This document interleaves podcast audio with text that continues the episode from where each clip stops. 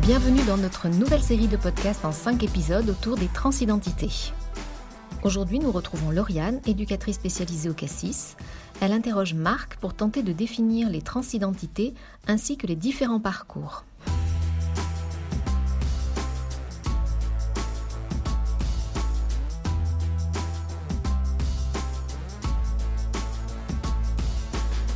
Bonjour. Alors d'abord, merci euh, d'être là pour le premier épisode de ce podcast. Comment tu t'appelles, comment tu te définis et surtout quel pronom je dois utiliser? Alors bonjour, moi c'est Marc, euh, mes pronoms c'est il, lui, je me définis comme un homme trans. Euh, ça fait quelques semaines que je suis président du Girophare, le centre LGBTQI+, de Bordeaux. J'ai été dans d'autres associations avant et en parallèle, je suis étudiant en communication à Bordeaux. Aujourd'hui, on avait envie de s'attarder un petit peu sur la définition de la transidentité, mais aussi des concepts qui s'y rattachent et des différents parcours de transition. Pour commencer, est-ce que tu peux définir ce que c'est que la transidentité, s'il te plaît? Alors la transidentité, c'est quand son identité de genre ne correspond pas au genre assigné à la naissance. Une personne transgenre, c'est une personne dont l'identité de genre ne correspond pas au genre qu'on lui attribue à la naissance. Et donc à l'inverse, euh, une personne cisgenre, c'est une personne dont l'identité de genre correspond au sexe qu'on lui attribue à la naissance. Donc pour faire clair, euh, la majeure partie de la population. Et est-ce que tu peux nous dire pourquoi on ne dit plus transsexuel? Alors il y a plusieurs raisons à ça. Euh, la première, c'est parce qu'en fait, une personne transgenre, une personne transgenre, tout son parcours va être beaucoup plus axé sur son identité de genre que finalement sur sa sexualité. Donc en fait, ça n'a pas vraiment de sens de dire transsexuel. De plus, euh, c'est un mot qui a été créé par des médecins qui n'avaient pas forcément une vision très juste des personnes transgenres. Ça peut être vécu comme une insulte pour beaucoup de personnes trans, puisque ça renvoie à une sexualité et euh, donc être assez violent pour euh, ces personnes-là. On entend parler beaucoup de la question du genre. Est-ce que tu pourrais essayer de le définir? La question du genre, c'est une vaste question. Pour répondre simplement, le genre, c'est euh, un concept social qu'on nous impose euh, à la naissance, une fois qu'on a déterminé euh, le sexe par des critères biologiques. va s'en suivre toute une série de, de codes et de normes qu'on va nous apprendre par rapport à ce sexe-là, comme par exemple le plus connu, les filles aiment le rose et les garçons aiment le bleu, ce qui finalement n'est pas tout à fait juste et vrai. Et alors me vient la question de qu'est-ce que la non-binarité? La non-binarité, c'est le fait de ne pas se retrouver dans le concept binaire du genre. Donc le concept binaire, c'est euh, le fait qu'il y ait homme ou femme. Et euh, donc c'est ça, c'est se, dire que finalement ça ne nous va pas et que on est plutôt euh, dans quelque chose d'autre. Et ça regroupe plusieurs sous-catégories, on va dire, comme les personnes gender fluid, qui donc fluctuent entre, euh, dans le spectre entre hommes, femmes, autres. Les personnes euh, à genre qui ne sont pas du tout dans le spectre, qui ne veulent pas être genrées, et euh, les personnes bigenres ou autres sous-catégories.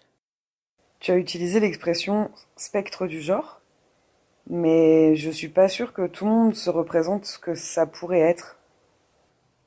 Alors le spectre du genre, c'est l'idée que euh, le genre est représenté par une ligne droite, où à chaque extrémité il y a euh, homme ou femme.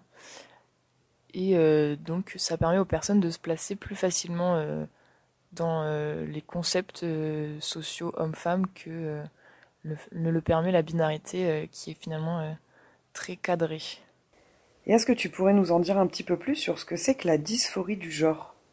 Alors la dysphorie du genre, c'est un terme euh, utilisé en médecine mais qui tend sûrement à disparaître puisque c'est en débat euh, entre collèges de médecins. Euh, en fait, c'est une comment dire un malaise entre qui on est et notre corps. C'est le fait d'être mal physiquement, psychologiquement ou d'autres manières parce que ce qui l'on est et notre corps euh, sont différents. Ok, merci beaucoup pour toutes ces définitions. Maintenant, on va essayer de s'intéresser un petit peu au parcours de transition, En général, on aurait tendance à penser qu'il s'agit d'un changement de sexe. Est-ce que c'est tout à fait ça? Pas du tout. Euh, la transition, ce n'est pas juste le changement de sexe, c'est beaucoup plus euh, vaste que ça. Euh, on va dire que ça regroupe trois catégories. On n'est pas obligé de toutes les faire, on peut en faire une, deux, trois, comme on veut. Celle qui la plus faite, c'est la transition sociale, c'est-à-dire s'accepter soi-même en tant que personne trans, ce qui n'est pas facile du tout. ensuite, changer son expression de genre, donc sa façon de s'habiller, sa coupe de cheveux, euh, ça peut passer par euh, un peu tout. Et euh, finalement, faire un coming out, enfin, c'est pas forcément l'ordre, hein, chacun fait ce qu'il veut.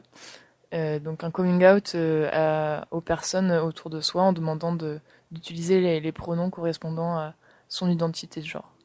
Ensuite, il y a la transition administrative, qui là, c'est en fait changer son prénom, changer son état civil, sur la carte vitale, sur la carte d'identité, sur le permis, sur tous les papiers.